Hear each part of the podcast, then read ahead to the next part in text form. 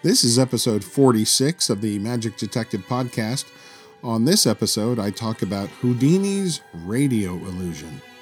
That and more on this episode of the Magic Detective Podcast.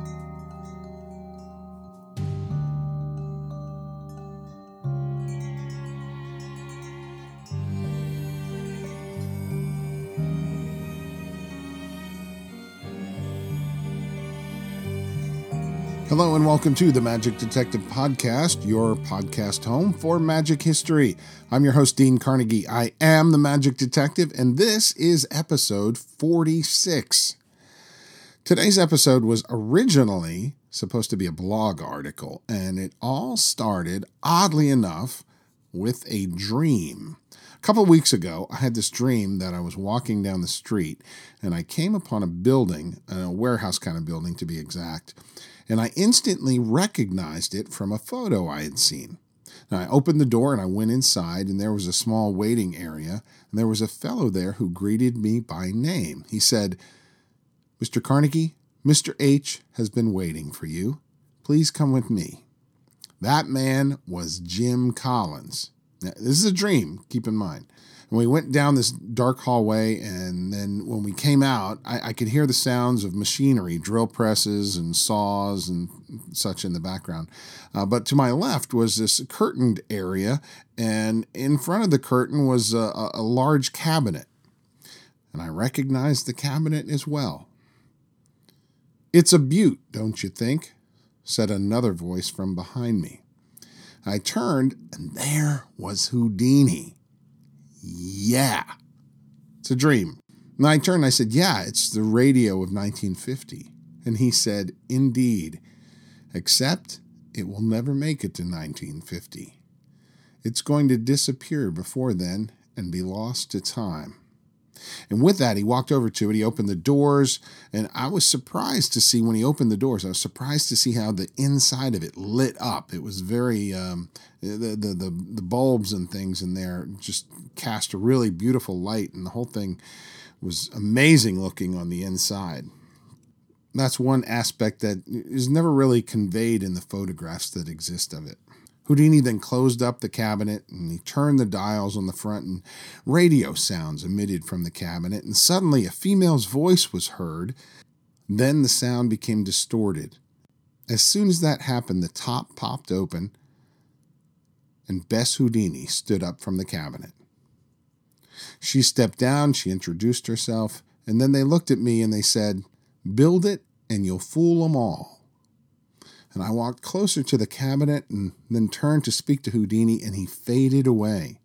Then I turned to look at the cabinet again, and it faded away, and then everything became blurry, and I woke up. Strange dream for sure, with shades of that movie, uh, Field of Dreams, and I could I could practically hear, "If you build it, they will come." But in this instance, it was "Build it, and you'll fool them all." As is my custom, I got out of bed. I went straight to my library to set about researching. It was 2:30 in the morning, and yes, I have no life. Yeah. But my curiosity was piqued. So the first book I pulled down was Pat Culliton's Houdini the Key, and as usual, it was quite revealing. It gave the routine and method. Awesome. Excellent. Then the second source would be Houdini's Fabulous Magic by Walter Gibson. Hmm, okay. Quandary number one. This book gives a completely different method. Third source was AskAlexander.com. Now, let me state the radio in 1950 was part of Houdini's final tour, his three in one show. I don't see uh, where it was covered much in the press or in the magic news. A little bit, but not a lot. My first thought was, well, kind of the default thing is, you know, to hear people say that Houdini's escapes were better than his magic. His magic wasn't very good. Except I I don't subscribe to this theory. Metamorphosis, for example, was a killer illusion. Walking through a brick wall was great. The needles, breathtaking. And I'll go out on a limb on this and say his King of Cards act was truly a wonderful routine, despite how folks like Blackstone Sr. and Dante and Dai Vernon and others wanted to poo poo Houdini's magic abilities. I've researched the King of Cards Act. There was a lot of great magic in there, and it was a lot more than the short little clips of uh, video of Houdini doing a few card sleights. There was a lot more to it. Anyway, could it be the radio of 1950s was a hidden gem? Well, I found the first recorded performance of this thing. And you tell me what you think. This comes from the pages of the Sphinx magazine, July 1924. The headline Banquet of the Society of American Magicians held at the McAlpin Hotel, Friday evening, June 6, 1924. The 20th annual dinner of the Society of American Magicians took place at the McAlpin Hotel, and although we have had some wonderful affairs, it seems that every year we are getting more and more one of the events of the season. Taking into consideration the innumerable events, we are covering a lot of territory. The sensation of the evening was fathered fostered and projected by our worthy president. It was the transportation via radio of Dr. A.M. Wilson from Kansas City to New York, a journey of 1,500 miles. Six weeks before the affair, Houdini had laid plans. Everything was in the greatest of secrecy, the real radio connections were made, and after a preliminary introduction by the broadcasting station announcer, Dr. Wilson's voice was heard on the radio, he being allowed five minutes for his speech. Towards the finish, he called attention to the fact that as the voice could be transported, so pictures were being transported, why not a human body? And he said he would try with a terrible static noise that filled the sumptuous room at the McAlpin. The radio box outfit broke open and out toppled Dr. A.M. Wilson, absolutely the picture of a man that had just been transported via radio.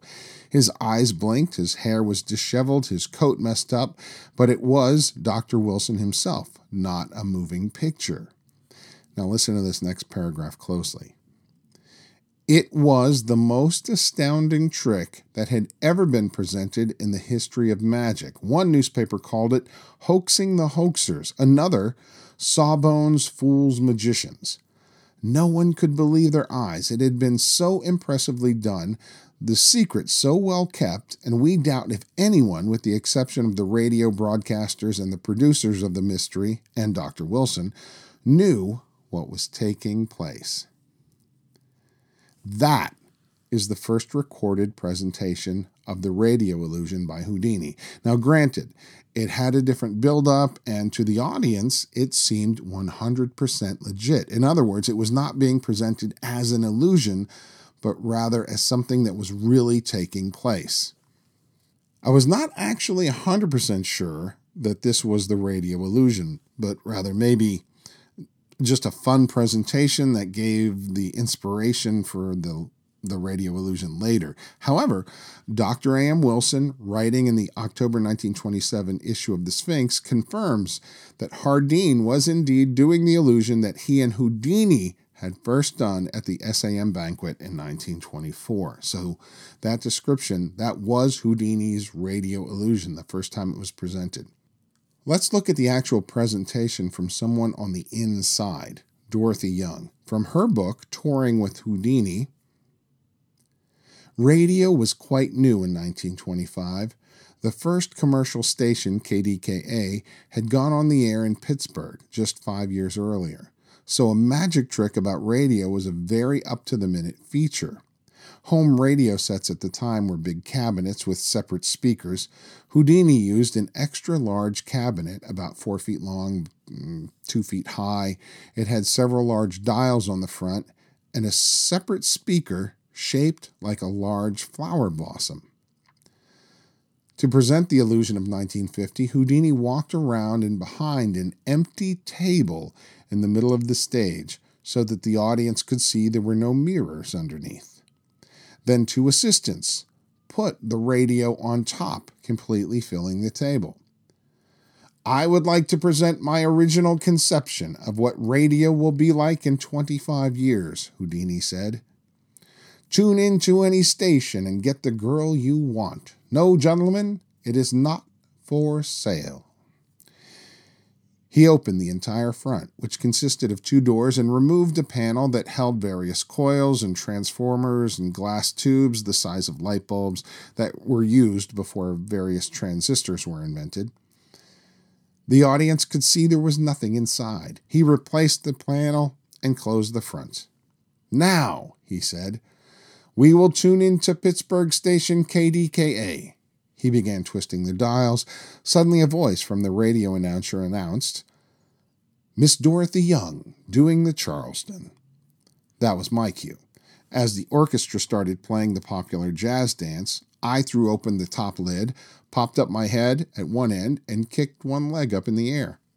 I kicked up the other leg, clicked my feet together, jumped up, and curtsied. Houdini opened the front of the radio, lifted me down, and I went into a wild Charleston as the audience laughed and applauded. Sounds good.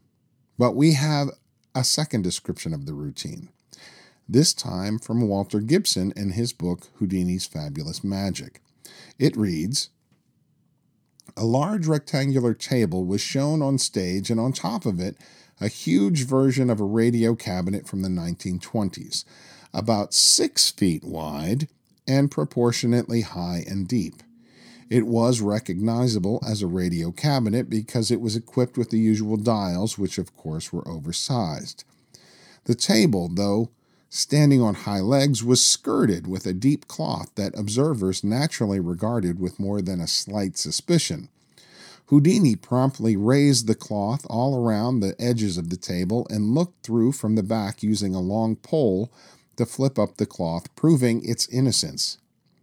He then had assistants lower the front and back of the mammoth radio, showing it to be nothing but a large box, except for a few tubes, wires, and other radio equipment. After the cabinet was closed, Houdini ended the last vestiges of doubt by removing the circling cloth entirely to show that the tabletop was simply a thin planking on which the cabinet was mounted.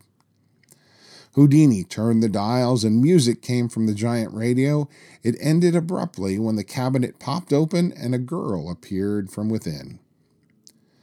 Slightly later, while describing the method, he adds, the radio cabinet was then dismantled, shown empty, and put back together. This, of course, was within the context of the presentation, so this was prior to the appearance of the girl. I will tell you there is a difference in method given by Pat Culliton and the method given by Walter Gibson. Who to believe? Well, I'd say both, actually. Walter knew Houdini and was likely privy to the method. Pat, on the other hand, knew Dorothy Young and probably knew Walter Gibson, too, for that matter. I think I can clarify some things without giving away too much. First, I was suspicious of the table being out there without the radio already being on it. But there is a photo of Hardeen doing the radio illusion, and sure enough, that big box was not set squarely upon the table, but rather sitting kind of uh, at an angle. Dorothy doesn't mention the skirt around the table. I believe it was there from the start. And I don't think Houdini walked around the table to show no mirrors before the radio cabinet was put on, but rather the radio was put upon the table first, then the skirt was lifted to show all the sides by that long pole that Houdini had. And he is seen with this long pole in the photo of him with the radio and Dorothy Young. As to the true method, I think both might have been possible. In fact, it strikes me as very Houdini like to use both methods, even though only one true method was needed. The fact the cabinet had wings does bode well for Pat Culliton's method. Now, I've noticed slight differences between Houdini's cabinet and his brother, Hardeen's. The skirts that are along the bottom are different, though that might have been just a matter of changing the cloth, the fabric. The cabinet itself has reinforced corners in the Hardeen version, but again, this just could still be Houdini's uh, cabinet, and they just added the extra reinforced corners for strength. And I, I might add, and I, I don't think it was ever presented this way, but it would be possible to produce more than one person from this cabinet if you used the dual methods. But again, I don't think they ever did that. What happened to the radio of 1950 after Houdini died? Well, it went to Hardeen, who performed it. Then we see it listed for sale by Douglas Geoffrey, who was Hardeen's successor and performed as Hardeen Jr. It was listed for sale for $125 as Radio Trick Production of a Girl, used by Houdini and Hardeen in their big show. And after that, it's gone. It likely would have been forgotten had it not been for Dorothy Young, who appeared in The Prop. She discussed it on a couple of Houdini documentaries. Magician Dixie Dooley also did a recreation of sorts of Houdini's radio, borrowing the premise but changing the method and the routine. There are three photos known photos of the radio illusion. The first one is the one with Dorothy Young poking her head and leg out of the cabinet. The second is the famous photo of Houdini on stage with many of his illusions and props uh, going across the stage. The radio can be seen in the background, already on top, the tabletop, I might point out. And it's also in this photo that I first noticed the device on top of the cabinet that looks kind of like an old style fan. Dorothy Young said it was a speaker that had a flower like appearance.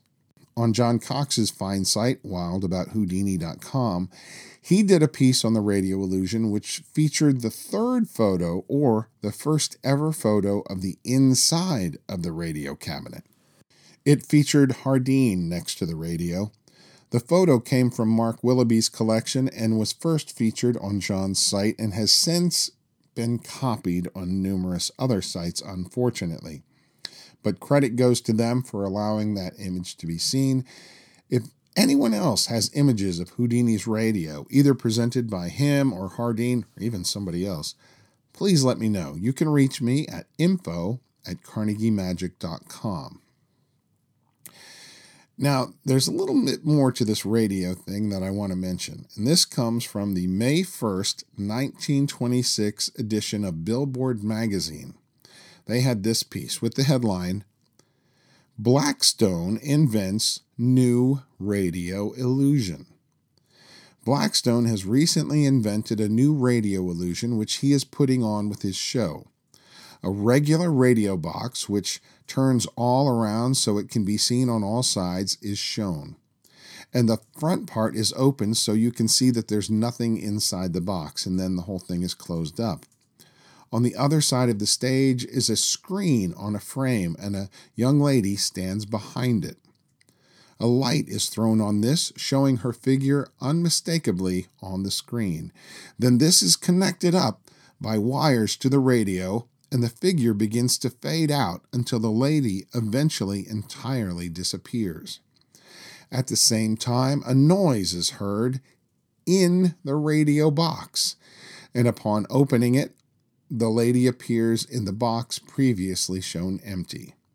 It's a splendid illusion, reports W.W. Durbin, and most ingeniously worked out and gets over very big.